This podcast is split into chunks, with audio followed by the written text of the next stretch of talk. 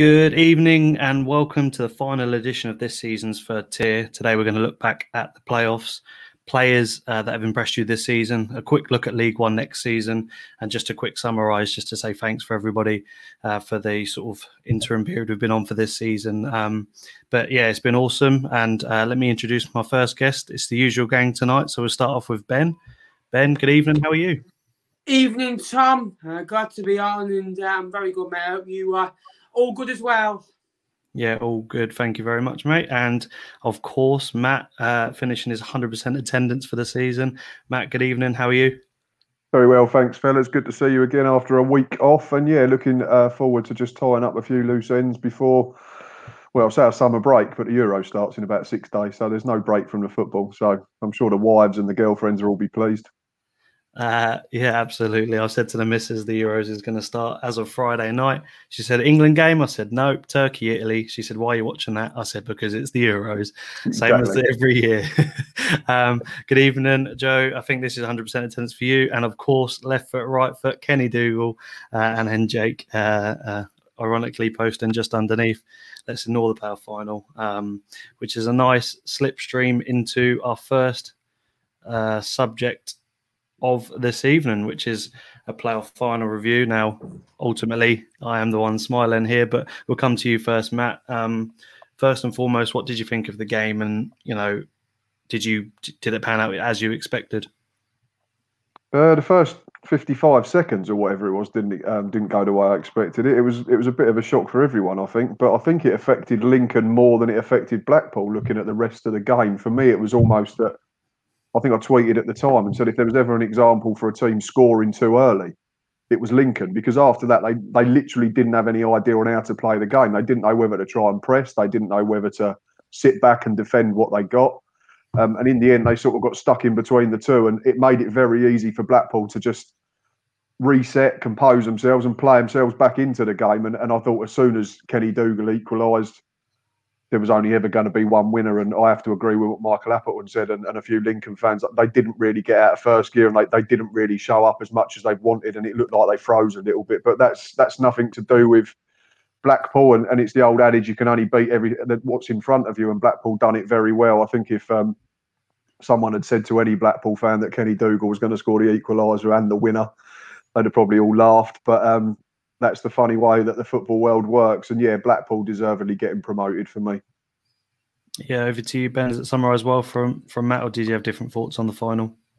No, no, I pretty much agree. And you know, I, I said on another show that I thought Lincoln's like Matt just had scored too early, and then there were clues in what they were wanting, wanting to do, and all the game plan kind of went out the window. And sometimes, kind of, it can help a team get going scoring early, but it actually helped Blackpool going because he thought, "Hang on, we need to wake up here," and they had to go for it. And when, when Blackpool have to go for it and they've got you know space opening up, they can hurt teams. This is it this year. They did uh, double over Peterborough, did the double over Portsmouth, you know, got a result over Hull at home, went away and drew. So we know what they're like against the better sides, even when they're sitting or even when they go for it. So I always thought Blackpool would come back. I was watching it in uh, with my dad and I, and I said, I think Blackpool will score. Don't worry. Uh, he's a Blackpool fan, you know, just going, you know, they'll score it sometime. And Kenny Dougall comes up with a, a nice finish and um, Remy for handball, never for me. And then again, a lovely goal to win it. And I thought Blackpool sealed it out very well. And impossibly should have could have been three or four one. You know, Yates had a chance at Madine, you know, came on and held it up very well as well. So uh, it's going to be interesting to see um, how Blackpool strengthen next season. Yeah, for me, I think Matt and you both have summarised it quite well. I think after again, I've had this before Wembley. I'm sure Blackpool fans in the chat, uh, like Joe, could sort of agree. When I went to Leyton Orient in 2001, um, we conceded after whatever was 32 seconds and then had a bit of deja vu. And my Leyton Orient mate texted me saying it's just a Chris, Chris Tate syndrome and you, will be fine. Um, but I, I, couldn't. I said to Gary and I said to Jake, um, even and Jake who's in the chat as well. Um, never have have I did, did I expect? I didn't want Lincoln all season. You both know I predicted them to win the playoffs, and I didn't want them. And when they when they scored early doors, I thought, you know, Garbutt's going to be done all game here and so on and so forth. But like you said, they just didn't settle, even though they scored, they just didn't settle. And, and we eventually grew into the game and you just summarised it really well. And left foot, right foot, Kenny Dougall pops up. I think Palmer should do probably a bit better with the first. The second one's a superb strike for me and we should have scored more. But at 2 1, you're always nervous. And they did have a couple of half chances, which, you know, they could have snatched an equaliser, but it wasn't meant to be for them on the day. And I think they need to sign well, and I think they will um, next season. But I do worry that they might not produce the same sort of form that they had.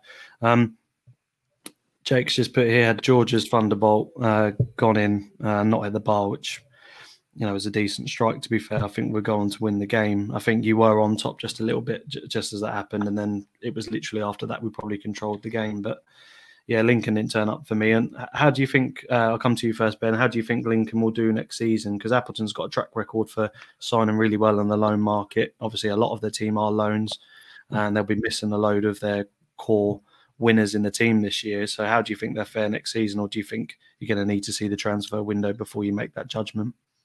I think it's like any team in League One. You always have a lot that go out and a lot that come in. I think the prime example is Oxford, who always sign very well. They sign good players, and it takes a while for them to kind of mold back together, get over the hungover of the playoffs, and then go again. I think it might take them a bit longer to get going, but I think if they can bring some, you know, good players in, you know, they've got you know, Hopper up front you can, who can score goals. Not many, but you can keep, you know, the Grants, you know, the Montsmas, you know, get maybe Palmer back, but I think he'll be first choice at West Brom next season.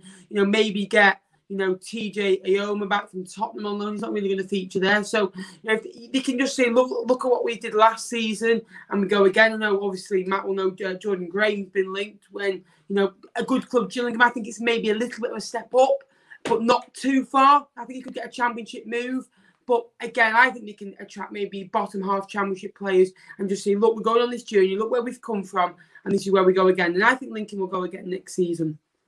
Yeah, they're decent foot, decent footballing sides, and uh, I met a Lincoln fan on the um, I met a Lincoln fan on the train just before um, going into the into central uh, into Wembley. Sorry, and he said five, you know, five and a bit years ago, which we all knew they were playing sort of non-league um, football and look at where they are now in League One. But I, part of me thinks it was a big opportunity for them. I don't know how you feel, Matt, but part of me thought that was their big opportunity to maybe play Championship football. But also that half of me, um, also like the um, NTT twenty pod said, Appleton always signs really well, and he always has well drilled, well executed side. So it wouldn't be a shock, really, would it, to see him there next season? No, not at all. He's, he's got a, a, brilliant record at this level. If you go like Oxford and, and obviously now Lincoln, and like Ben said, clubs at this level have to rely on a lot of loans. So, and you take your chance with them, don't you? I mean, Gills were a prime example. We got three or four in, in, in the summer and they didn't work out, and we had to ship them out in, in the January and then and get other ones in that really strengthened us, and we improved markedly in the second half of the campaign. So it's it's all a little bit pot luck when you're taking a chance on these kids that come down from the Premier League or the Championship. But I'm sure Appleton would have had his feelers out probably at the end of last season already and starting to try to touch base. And I know Steve Evans has, has been working every day since the season ended from our point of view, and I'm sure it's pretty much the same for Appleton. And I'm sure he's got his eyes on targets, and it'd be interesting whether he can get the likes of Morgan Rogers back or Brennan Johnson. But they were really good, and you'd imagine that certainly Johnson's going to feature at Nottingham Forest. Um, he's a very good player. I've said that plenty of times. Forget all the other stuff that, that he needs to get out of his game. I'm not going to talk about it again because I've gone over it a few times this season. But in terms of natural ability, and he's got all the tools to succeed as a, as a very good football league footballer at the very least. So Rogers is an interesting one because I don't think he'll play Man City. So. But will they look to get him higher up? I'd imagine if they want to get him games next season, they might look to get him in the championship as well. So it's going to be hard to replace them I still think they need a proper number nine. I like Tom Hopper. I think he works hard. He runs the channels and he occupies defences. But I think he's only a 10 goals a season player at best. And I don't think that's enough if you really want to be push on and take the next step next season. So I think they might look to get someone else in there. Defensively, they were very good. But like Ben said, I think Palmer might be in contention next season, especially if Johnson continues to play like he did in the England friendly. I think he'll be off to the Premier League. Um, I think both fullbacks were on loan, weren't they? Was it um, the, the, two uh, Edun and Eyoma are both on yeah, loan. Yeah, yeah. they're gonna they're gonna be hard to replace as well. But there's a chance you could get them back. Like like Ben said, the one from Tottenham's not going to feature for Spurs. So if they can keep Grant, they can keep Bridcutt. They've got uh, they've got uh, they've got the core of a good side, but it's just about whether they can replace the quality that's going out and, and, and improve on that and, and kick on again. I'm not sure they will, but let's wait till the end of the transfer window before we start making proper predictions, so to speak. Sure. Yeah, Of course. Just to join in on that, just quickly. Yep. Fleetwood last season when we got into the playoffs, Connolly we had on loan. He left. He came back later on in the season, about ten games in. Then we lost Harry Souttar, who was a big loss. We had him for eighteen months. He went back to Stoke and played in the first team. Lewis Gibson went and got shipped out to the Championship Reading on loan, not very successful. And we had Mackay who came back later on. So already we'd lost four or five of our loan players, and it's a big, big key. And Link, Link well, the thing is, Lincoln had most of it was along the back four. When you think your two fullbacks and your goalkeeper, three your back five, as you will, it's a big, big key to release. You can go and get a goal score, it can score you 10 to 15 goals, but it's those top quality defenders in League One that are, they are hard to come by. And I think if Lincoln can replace them, they'll be they'll be in contention. If they can't replace, they'll have a season maybe a bit like a Shrewsbury a few years ago, maybe a season like Fleetwood did last season. Yeah, probably a bit more inconsistent than consistent. But as long as they keep Appleton, I think, like you say, they win for every shout. Um, good evening, Tom. Ruined uh, your plans for next season with Blackpool going up. It's karma for wishing us to lose all season, buddy. Uh, good evening, Andy uh, from East Staffordshire. And then Joe's just put uh, £359 in the North Stand for Blackpool season tickets next year. Um, fairly fair price. I think you get Mona's at any price, but that's about 14, 15 games a season in Championship. Not bad. Uh, John, welcome again, John. Uh, nice to see you. Uh, regardless of whether Lincoln throws, they had a phenomenal season. Couldn't disagree more. Um, hi, lads. Uh, even Matt uh, can't stick around. We'll catch up in the stream later. Really enjoyed the debut season. Looking forward to next year. Uh, welcome back to the Harlem Back podcast. We join you next season, mate. Congrats on winning the playoffs, Tom, and good evening, lads. Uh, Charlie, hello, mate. Good evening. Uh, we got here? Lots of uh, people.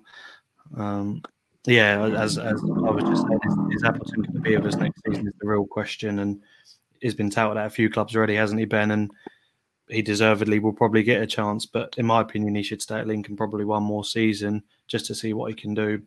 What it depends what kind of club comes in for him. Um, Spore Yeah. Allen, maybe maybe you know him. Matt. Um, it's the quietest Matt's ever been. Um, Is it? Yeah, he's an Eagles fan, Alan. He's a good lad. So, evening, Alan. I, I can be louder if you want. uh, t- uh, Jake's put Tayo is ours, thankfully. So won't be paying Permanent sorry. deal, yeah. He's Yeah, permanently okay. there.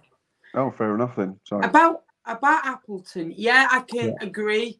But when you look at his history, yes, he's been, you know, at Blackpool wasn't the greatest, but but we had to work under, you know, the tightest man in football. You know, Two like weeks, all- mate. And uh, if he had literally, I think about ten or twelve games, and he won like once. But like I, like I say, he had uh, Oyston and promising money that didn't give it. And then he went to Blackburn. You know, problems with the Venky's. You know, I did a very good job at Oxford. And the West Brom job, he is favourite. You know, I think he's uh, if you every two you put on you one back. He's been there as an under 23s coach, so they like him a lot. And they're kind of a, a model that they like to they like to kind of stay compact. I think they they'll go down the Sheffield United route that they went down, try and bring a few more English players and get an English manager that can work well. So I think it'd be a perfect fit. But Lincoln just need to say to him, "Look, you're our man. Please stay." And I think if he stayed within two seasons, they'll be in the championship. Mm, it's a big shout. Um, like we said, we'll see how this season transfer window goes. Um, we're just going to discuss now, and please join in because we'll, get your comments in as well. Um, impressive size this season. Obviously, you've got your your standard, your holes at Peterborough's, etc. Um, but I'm just going to get the league table up because we're going to talk about sides that have impressed us, and, and also in the same section talk about sides that we think will do well that are not expected to do next season. Um, I'm just going to get the, the league table up. Sorry, it's like in the middle of the screen. But um, Ben, when you look at the side, sorry, Matt, I'll come to you first. When when you look at the sides in um, in and around League One next season, apart from the obvious lot from last year, is there any sides there maybe that have come up or down that you think are going to disturb the apple cart a little bit, or maybe that will struggle instantaneously? But for me, League One next season, uh, it genuinely is the biggest, if not the most competitive league that It's- I've It's I've ever seen intriguing, isn't it? One. there's some intriguing teams certainly coming up. The Morecambes and the Cambridge that have either never been in there or have not been in there for a long time. Bolton coming back up to a level that they probably need to be at at the very least, considering their recent history. And who was the fourth team that came up from League Two? Um, said Morecambe, Morecambe, Oh, sorry. Cambridge, Bolton, and Cheltenham. Cheltenham won the Cheltenham league. won the league. Yeah, Oh, Tom That- will be slating you, mate. That'll be an interesting one. Um, you always say that you get one that goes straight through, but I don't see it with any of them four. Bolton potentially, if they if they have money to spend, I think they they'll probably be the best out of the four and the best equipped to do well in League One. Out of the three coming down, though, I don't really see any of them having a real shot at the top two.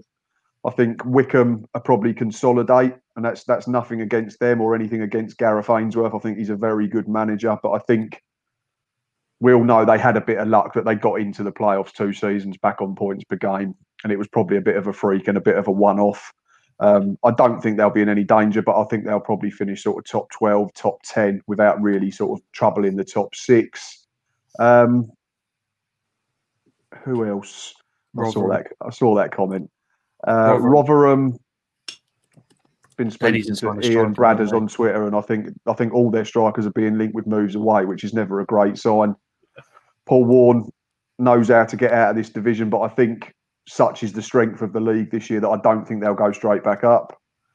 And Sheffield Wednesday could go straight back, could carry on and go straight down into League Two. Invariably, they're in the right state, aren't they? So I don't think it's fair to comment too much on them because it's not really a level fla- uh, level playing field from their perspective. So Bolton to be the strongest in um, terms of the teams that are coming up, and not really sure on any of the three coming down in terms of really trouble in the top positions.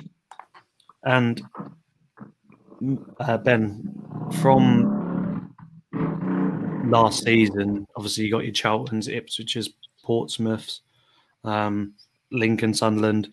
It, it- for, for me, I, regardless of who signs who, um, obviously there'll be if you know Sunderland, like you said pre-show, that they're li- linked with Sanderson, and it's looking more likely by the day for two million. That's going to be one hell of a sign, and a bit like Blackpool did with Ballard on loan, it's going to be maybe that key differential at the back but there is that ultimate sort of voodoo that is Sunderland, and they have that ability to maybe you know do as well as expected. But of the teams last season, um, who do you see being in and around sort of the top six consistently? I, I, I've said it since since this manager came in the door. I'm think, and, people don't think I'm crazy, but I think Shrewsbury. I'd be very surprised if Shrewsbury are knocking around the top six, such top ten. You know, Steve Cotterill knows what he's doing. Remember, they were like bottom slash second bottom of the league. You know, he got them out of that, and they were averaging kind of 1.5, 1.6 points per game, and he kept them at it. Even when he was away with COVID, he kept them at it. You know, they've got a good coach in Aaron Wilbraham. You know, they signed Luke Leahy, who can add goals from defence, maybe defensively. He's not the great, great. He's got Matthew Pennington, who they signed as well. So I think they'll be in and around it. And then I look at kind of the other clubs that kind of missed out, that'll be stronger. I think kind of the ones that were, you know, like the Crewes, I think they'll drop down. I think MK Dons, I think I said it's a three year plan with them. He's he had his first half the year where he kept them up, and then he had last year where they finished 13th. I think if MK Dons can finish in the top 10 this season, and then the year after really push for the playoffs, I think that'll be a good two years for MK Dons. I think they need to replace a few players. That you know they've lost a few as well, but I, I think there's going to be a few surprises this year. I think there'll be two or three teams that weren't in the playoffs or weren't, weren't maybe in the top 10 last season that could upset it. And, then, you know, Gills are always up there as well, as Matt knows. They're always kind of like, they're like the Tottenham of the League One. They're there, there to put the pressure on, but just never quite get in um, on the last day. But, you know, they've got a good squad, Gills, and uh, I think they'll be in and around. Well, they've got Steve Evans, they've got a chance. Yeah. Um, Joe's just put uh, come to you first, Matt. Uh, I think Burton the dark horse as they finish really strong. Do you do you think they've got the consistency and maybe with the teams that are in it to really challenge again, or do you think they'll just be a comfortable side mid-table this season rather than having that panic? Because obviously, being after 23 games where they were 16 points, whatever it was, um, do you think they'll have such an uncomfortable season this year? No, they won't. They won't be in any danger of going down. I think all the time that Jimmy Floyd and Dino Maamria are there, but I don't think they'll be in the top six. I think they started really well. If the, if this manager bounce is a thing, they really had it, didn't they? They were phenomenal for the first eight, ten games that they went in. Then they got a little bit inconsistent towards the end of the season, but they was already safe, and, and that happens subconsciously. Players switch off a little bit once the job's done. So obviously that won't happen first half of the season. I think they'll be at it from the word go.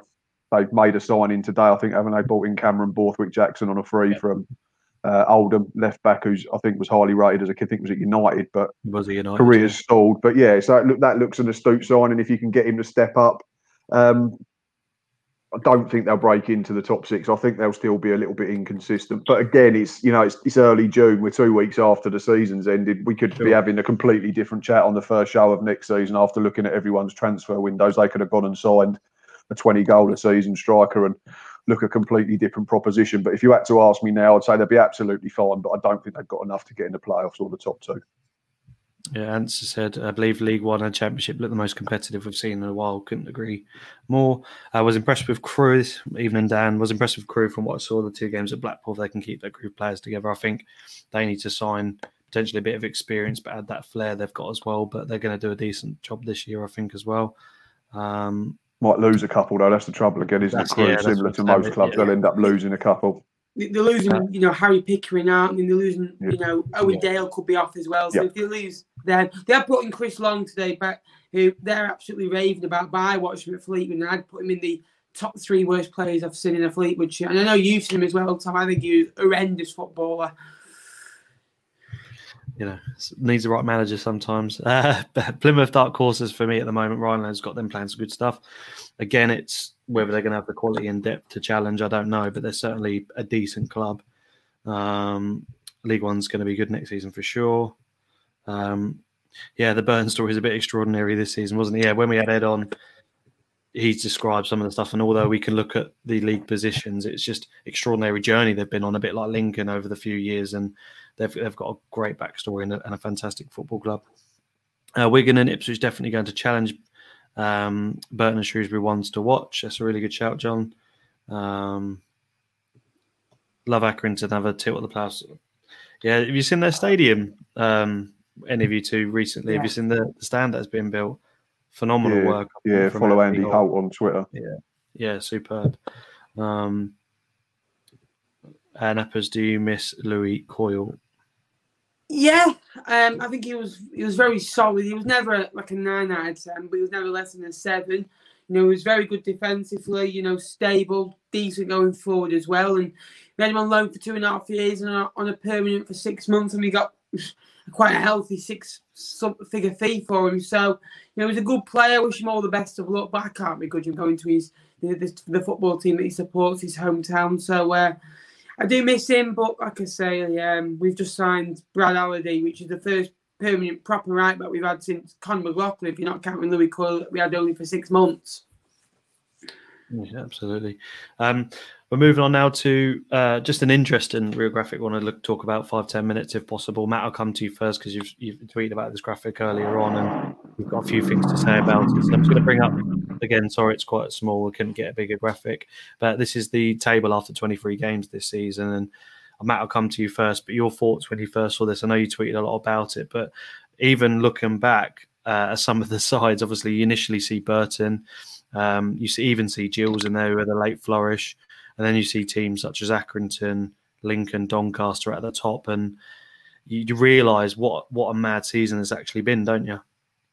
Yeah, it's crazy, and I, my eyes were immediately drawn to the, the top and the bottom in that, and I, I, that's what I tweeted. That's what I quote tweeted and said that it's ironic that Doncaster and Burton essentially flipped places through the second half of the season because Burton ended up on something fifty odd points, so they took forty one points from their following twenty three, and Doncaster went the other way and took 16 from the final 23, which saw them drop all the way down to 14th, which is a staggering collapse. I didn't realise how bad it was. I wasn't aware that they were top at the halfway stage. So that's a, an unbelievable collapse. I know they lost a couple of players and essentially their manager as well. So Ben Whiteman and Darren Moore were huge cogs in their wheel, so to speak, and you didn't realise how big until they disappeared. But Blackpool in green as well, obviously, were promoted, so they had a phenomenal second half to the season. So if you look at that, 34 points at the halfway stage, ended up on 80, so that's 46 from the second half of the season. That's two a game. That's absolutely outrageous at any level.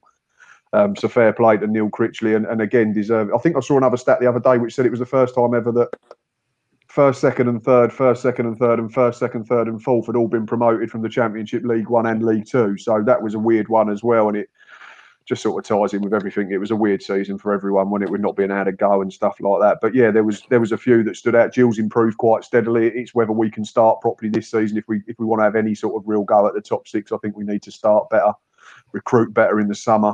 Um, but yeah, the two big ones were obviously Burton and Doncaster, and essentially went from top to bottom and bottom to top in the, the two halves of the season, and were the very uh, definition of the old adage, the old cliche, a game of two halves or a season of two halves for both of them.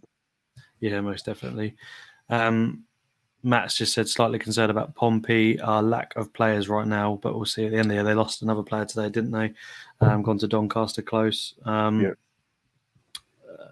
Uh, I know effectively refused to play until they drafted a new squad. An amazing Jimmy Floyd Hasselbaink achieved it, but when you look at the table, well, when you say refused to play, obviously a few games got called off, didn't they, due to COVID and stuff like that. But ultimately, I said the same about Lincoln when apparently they had a uh, a break because of COVID. A lot of people said that it wasn't that bad and they should have played on. But whatever works at the end of the day, I think if you need that break and you and you can make it happen, then I wouldn't criticize any team if it done the you know positivity to them. Um, trust the Cowleys, um, Matt. They produce. Speaking from experience, yeah, absolutely. yeah. And Dan's just alluded to that tactical COVID um, for both Lincoln and Burton this season. But you know, you say what you want. It's it's it's, it's an unknown. Wasn't an unknown pandemic pandemic, and if it was in their squad, then you can't blame them at all. Um, Thing is, as well, how much does it help them? Because they end up with a fixture pile up. So they're postponing games, yeah. but then they've got to go and play Saturday, Tuesday for three months at the end of the season, like you ended up doing because you had to play teams that had had games called off. So I don't think it really gave teams yeah. that were doing it a head start because they ended up having to play so many games in a short space of time, even more than everybody else did. So I'm not sure it gave teams too much of an advantage. The one that made me laugh was Jake. I went on to the Stacey West to preview a game that then got called off because of a waterlogged pitch. And he, he texted me that night and he said, I'm not sure why it's been called off. It's been dry up here for two days. And then it found out that apparently they had a COVID outbreak as well. So and that came from him. So I'm not sure what was going on then, but it, it is what it is, and it? it was a weird season and we got through it. I think that was the main thing. Yeah, I don't think it'll be happening. Fingers crossed again next season. Hopefully, we can be back in the stadium. Um, ben, I'll come to you first, or, or we'll, we'll, talk about um, a few things on Twitter that, that came through um, this evening. I asked the viewers and listeners uh, their viewers' choices for their player of the season. Um, we had a few. I'll start off with one. Um, Hayden Carter, He came on, came in on loan at Burton, ever present since uh, centre back for for Burton, and obviously a, a, pivotal point in their their defence this season. Um, I think he played 90 minutes almost every game since the 9th of January. Scored the winner on his debut, I think, against yeah. us in the in Hasselbaink's first game as well. Yeah, they beat yeah. us 1 0. So a superb loan signing, um, Ben. And I don't know if you've seen him too much this season, but he certainly was a part of their transfers in January, which helped them become such a decent side in the second half of the season. Yeah, uh, they brought quite a few decent players in in the January, didn't they? Obviously, they got Carter in at the back. They got Johnny Smith, who's you know a very good player at this level. He's done it with Oldham as well in League Two. So know, they've got a few good players. I think when you look at you know the other the other nominees to play the season, I know um, the MK faithful are you know talking about Scott Fraser. When you get 20 goal contributions in a team that finished 13th in the league, 14 goals, six assists on a free transfer, it's unbelievable. He didn't start off too well, but again, you know he, he always looks a threat and you know, a very good passer of the ball. To get 14 goals is, you know, some going, six assists as well. So uh, you know, there's quite a few to choose from, isn't there? But I think Fraser's got to be right up there. Then um, you've got your obvious ones, you know, your Yates, you know, your Pigott, your Jonson Clarke-Harris's, your White, your Chris Maxwell's, and so on. So uh, we could be here all day talking about how many good players are in League One now. Yeah, I think when it comes to someone like Scott Fraser, you, on paper, when he has had the season he's had, and I, I genuinely believe MK Dons will probably be pushing top 10 next season maybe not sort of in terms of top half. I think though, if they sign well, I think they've got the the core and the experience. If they don't lose Fraser, for example, um, they're going to be pushing really well next season. And at the moment, I can predict about twelve teams that can probably make the top two or the top six. So that's why it's so interesting next season. And how you know how much do you think a Sunderland or someone like that would would pay for for Fraser? You know, even players like Embleton, which I spoke to um, the Roker report about this week when they said they weren't in their plans, they said, you know, is it easily is it easy to say in hindsight? I said to him, it's easy to say in hindsight, sorry, that would Embleton make a difference to Sunderland this season? And obviously, the obvious answer is yes, because we've been promoted. But if he weren't in Johnson's original plans, then you can't criticise Johnson for for not playing him. But I see Sunderland going going out for someone like that, and they're going to keep McGeady by looks of things next season. He's going to be key for them. But do you think he can replicate what he done, or do you think do you, do you think he'll want to play in League One, um, Matt, next season? Embleton, um, yeah. oh McGeady, um, it's an odd age. one, isn't it? He's thirty-five now. Would a championship side take a punt on him? Not sure purely because of the age, but in terms of ability, he's still doing it, isn't he? He's still setting up goals, he's still creating chances, he's still causing fullbacks no ends of problems. But I, if you, I think he'll end up staying at Sunderland. Yeah, my concern okay. with Sunderland now is Lee Johnson. I just think that, and we we laughed about it throughout the whole running, didn't we? The streaky Lee thing, but there, there is something to it, and he, if he, he starts me, like he ended the season, I think we could have another Jack Ross or Phil Parkinson situation, and he'd be gone. Yeah, I think for me, he's he's got a touch of the um, Bowyer about him, and uh, even Kenny Jackett to some extent. Do you remember Bowyer was, you know, just saying things post match that you just he just didn't want to hear, and it came a bit frustrating and annoying, a bit like Barton as well when he was blaming the ref every single week. And I appreciate they always have something probably to back that up. At the same time, you want him to hit, say something different about their team and what they're going to do next game to improve it. But he always sort of came up with an excuse towards the end. And yeah, fingers crossed. You know, Sunderland they don't deserve to go up because they haven't been good enough for four years. But a club that size, the fans certainly deserve deserve a lot more. Uh, Jakes, but George. Uh, Grant, of course. I said George Honeyman on Twitter. Yeah, absolutely. And Malik Wilson and Jacob Reeves have superb seasons as well. Jake's put Wigan have been linked with Fraser. That's Wigan's Wigan an interesting linked, one. Been linked with, with everyone, haven't they, at the moment? Who they signed so far? They've signed a couple. Was it Jack Whatmough? They got Jack Whatmough in, haven't they? Is that done? From yeah, Jack Whatmough on a free. So you know, he's been there at Portsmouth years. It's you know first move, so proper out of Portsmouth. But I worry with Wigan. I, I just hope that they've not come in. And I, I, look at it and I think what Scunthorpe did, I think what Fleet would have done, you think what, you know, Bury have done where, you know, owners have come in and gone, oh, let's splash the cash here a bit. Look at like Wednesday did the first two seasons in the Championship Chancery. And then they're out of money, and then they don't know what to do, and then they kind of think they have to stabilise again.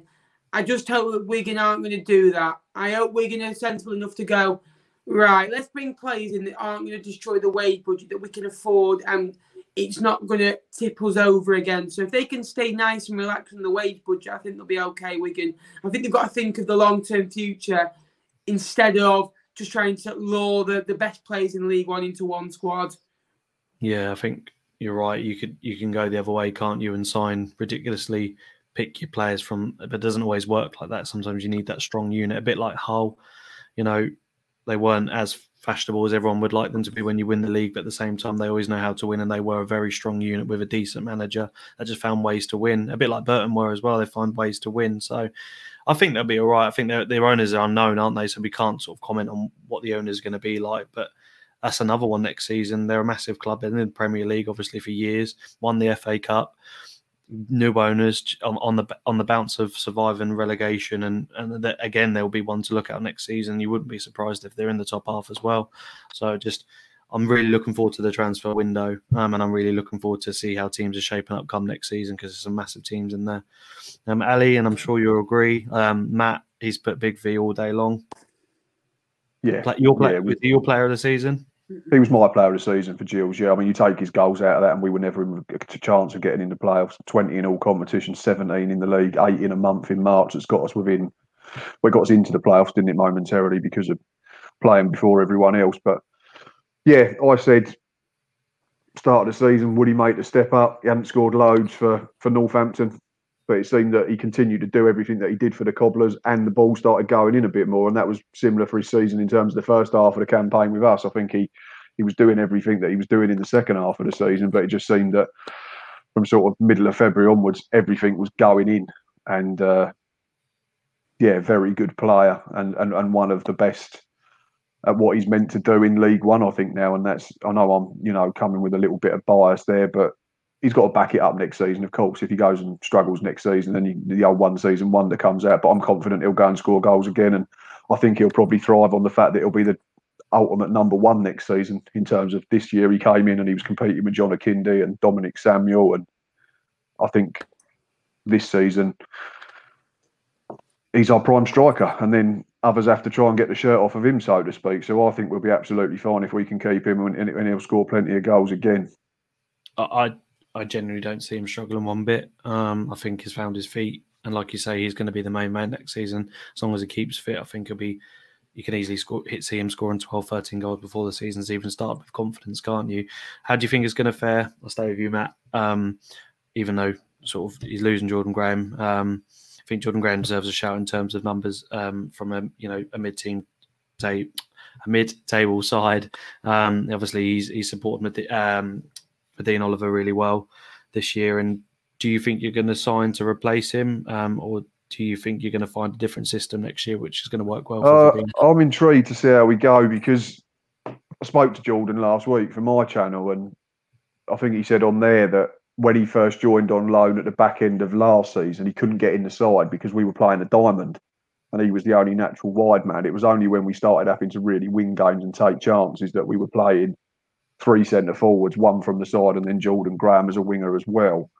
Um, so I think we might go back to the diamond this season. I think we might go away from the natural wide men.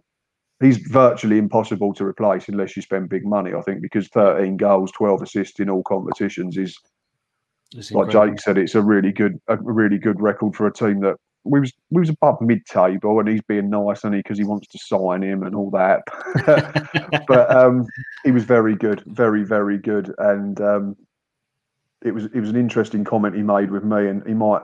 I, I hope he forgives me for saying this because this was before we went on air with the interview, and he said that he might not go championship, he might stay League One if the right club and the right manager come in for him and the project is correct in terms of developing his game because we have to remember that he's 26 but he's also lost a lot of time in terms of games he's only played 100 or so first team games because of that ACL that he suffered at Wolves yeah. so he feels in terms of his body he's still only sort of early 20s um, so it might be that if a League One project takes his fancy, he said it's not about the money for him. He just wants to go to a team where he can develop his game and but at the same time, he was very forthright when I asked him right at the end and said, would we still see Jordan Graham as a Premier League player? And he was very confident that he will get to the Premier League. So it'd be an interesting journey to watch, I think, the Jordan Graham one wherever he goes. But I don't think it's a gimme now, having spoken to him one on one, that he's necessarily going to go to the Championship. He wants to play for a manager that will develop his game and, and, and teach him new roles. He was talking about the number 10 and that type of thing as well. So I think it'd be an interesting story, however it goes.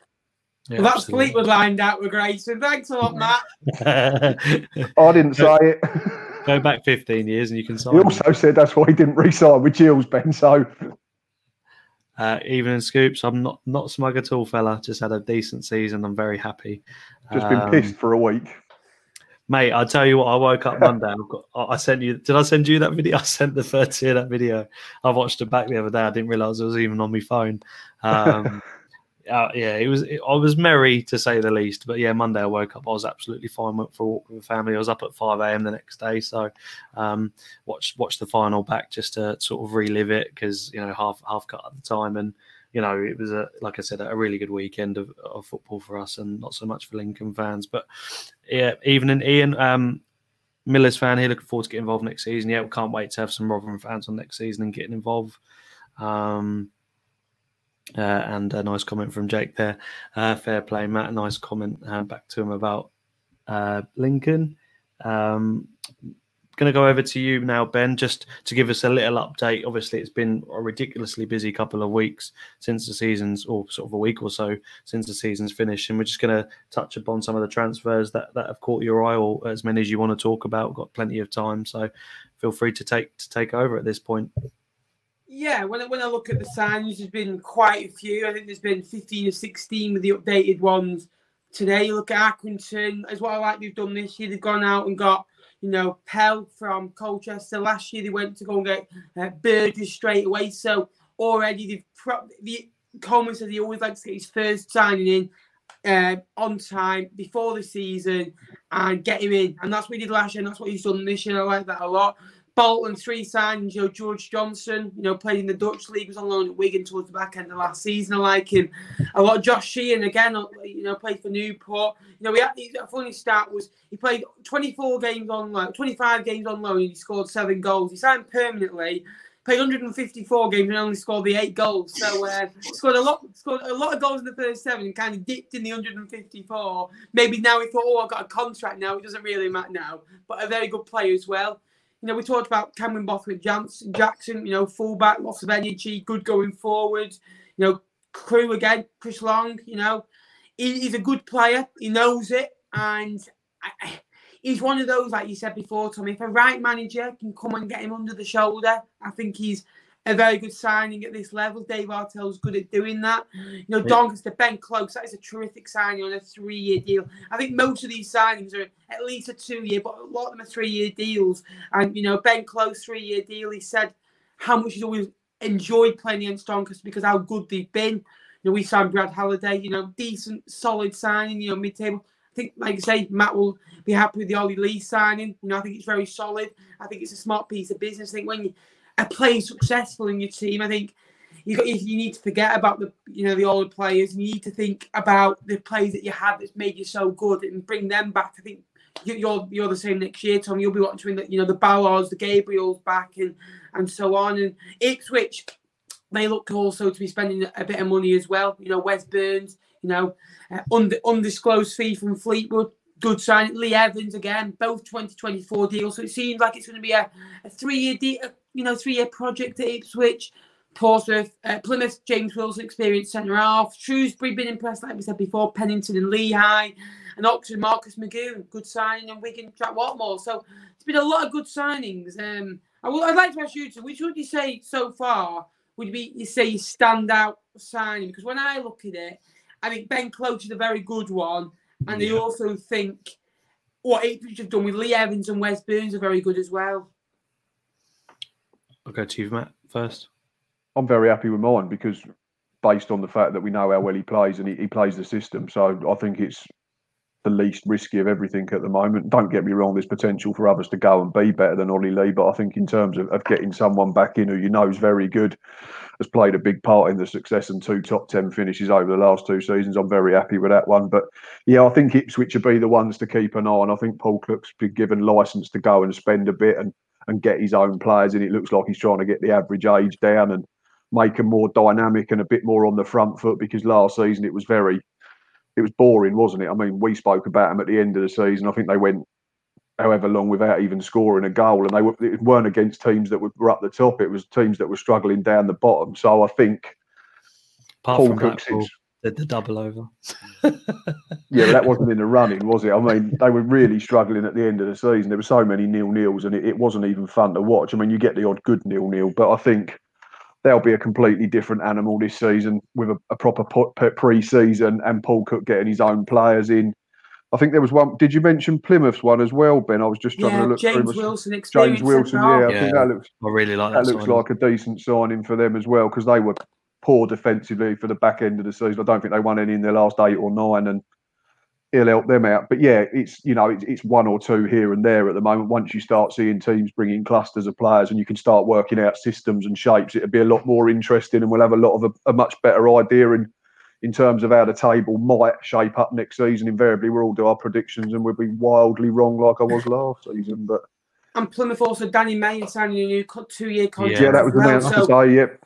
Good signings uh, coming out of Plymouth as well. So the, sorry, mate. Go on so I think Gab Sutton tweeted the other day, and I agreed with him. He goes, "It's the first time he's thought that 14 or 15 clubs could get in the top six." And I always say, yeah. there's always those. You know, I always say there's 12 that could go up, and there's about six or seven that can go down. But this year, I'd say there's 14 that could go up, and about six that will go down. And I bet you Fleetwood and Gillingham will be the two that aren't, you know, any of them. It'll just be, you know, a bit of mixture, bit of play, a bit of, you know. Mate, you're bringing Gillingham down here, mate. You're in I'm trouble. I'm bringing Fleetwood up more, mate. I, try, I tried to bring Gillingham up so you forget how I put Fleetwood up. I think you're completely right. And the, the reason I, I, find and what Matt said is is spot on. It's intriguing. The, the reason it's intriguing is because whoever doesn't go up are going to be mightily pissed off um, because of the teams expected to go up. So your Portsmouth, Ipswich, your you know, all your teams that are expected to finish in the playoffs, we're going to get about five or six teams that you know aren't going to go up that that really want to go up. And will they lose? Will they invest heavily this year to go up, or they lose their managers for not performing as well as they want to? So it's the first ten games, which Matt said, like the Lee Johnsons of the world, is going to be really squeaky bum time early doors, and I think teams need to start really well. Um, I don't think it'll be the same as Ipswich. I think they're going to be more patient with him. And uh, as you said, Ben, with those two signings and Matt, when they said they've got license to spend money, do you see it as a, a, a two year project, or do you really think the owners or Paul Cook will want to be up and around the playoffs straight away? Guess we'll only find out come end of August, won't we? Because it's two players they've got in now, but we've got all summer to find out how much they're going to, you know, dip into their pockets, so to speak. The one that interests me more is Portsmouth as well, and I know a couple of comments have come in and and Jake said to, to the Portsmouth fan Matt not to worry and trust the Cowleys, and I get that they're very good at what they do, but the the one that confused me a little bit was Andy Cannon being released. There was no attempt to keep him, I don't think, and that was a strange wow. one for me because I thought he was playing well back end of the season. He's a decent midfielder at this level. He was good at Rochdale.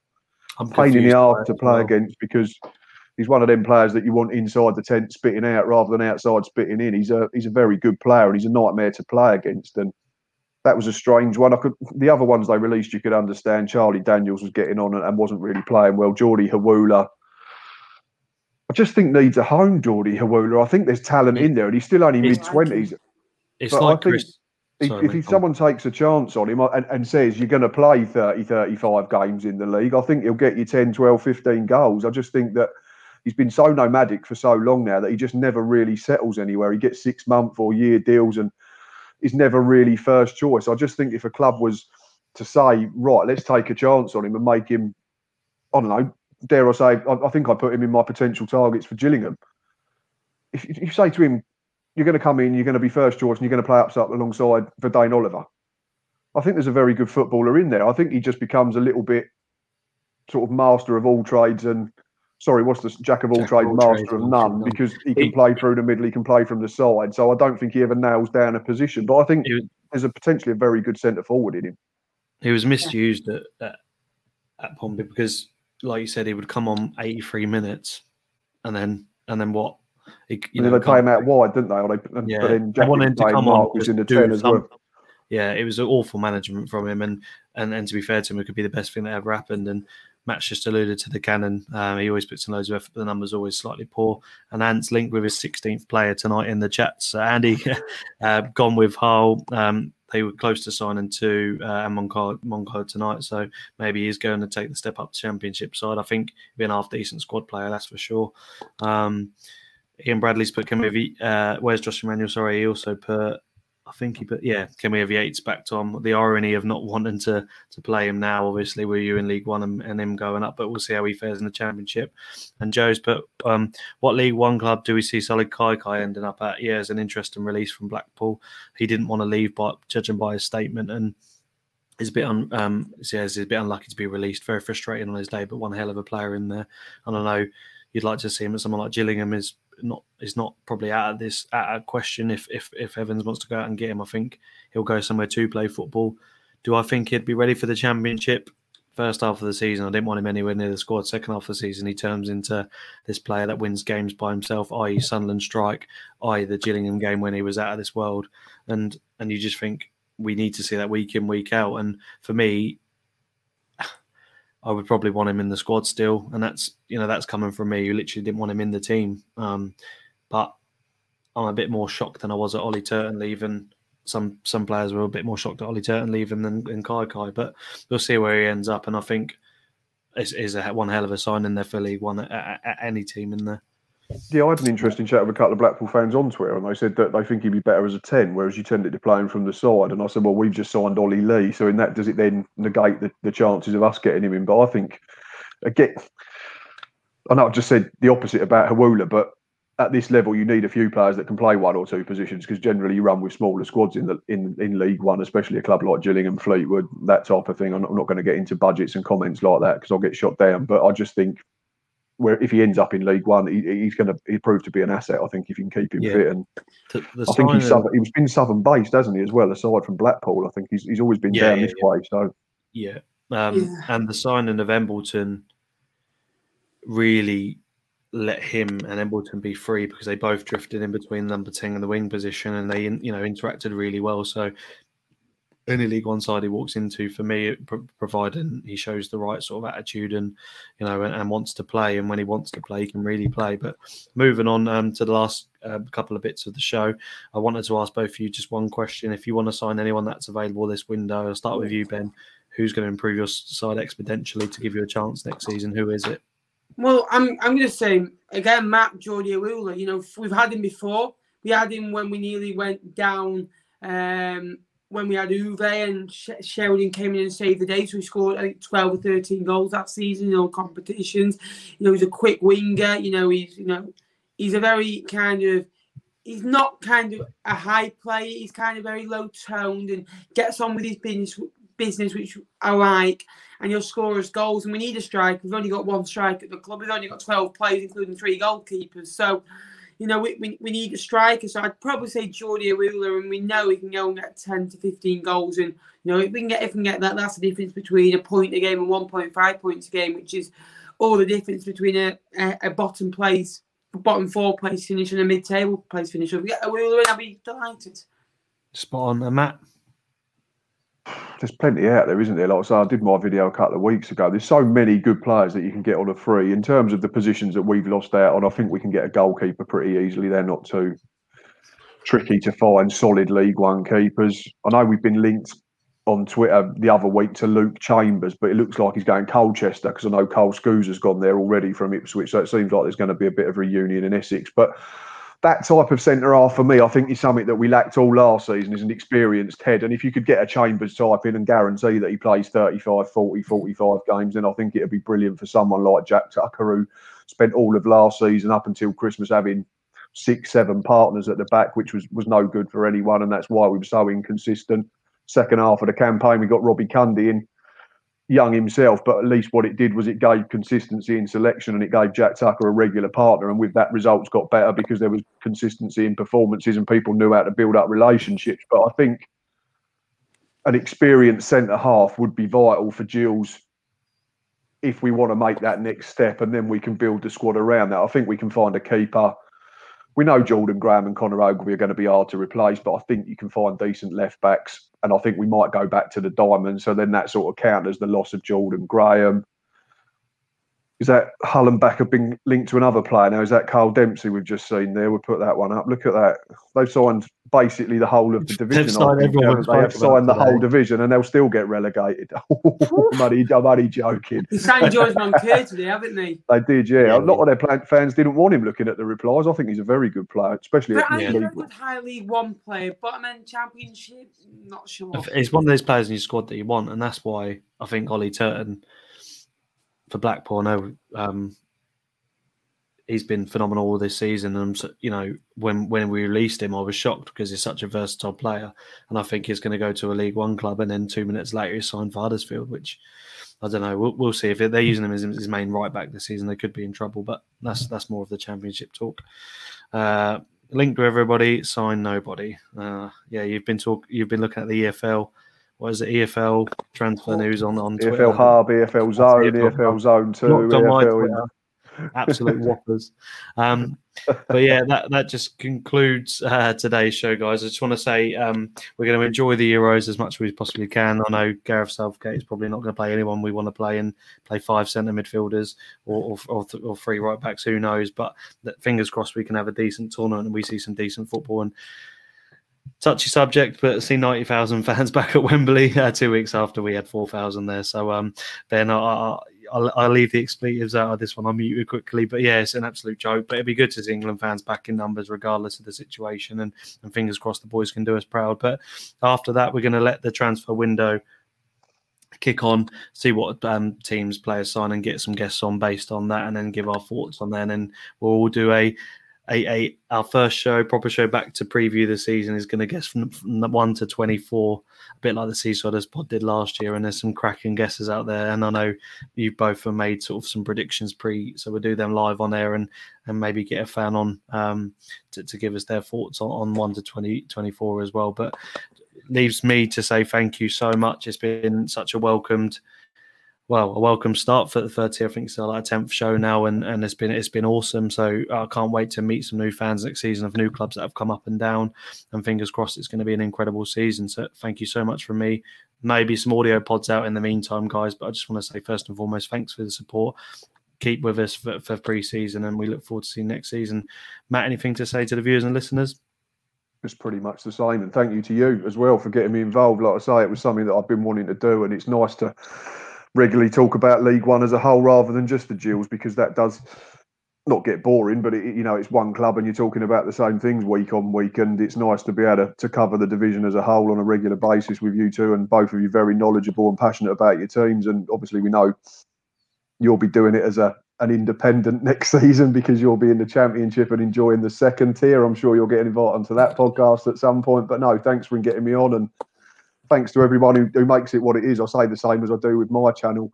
It's nothing if no one interacts and no one retweets and shares and comments on Twitter or gets involved and makes comments on the live feeds. It'd just be us three talking to each other. So, to everyone who's liked, shared, retweeted, shouted out, and done all that, thank you very much because it makes the show much more enjoyable.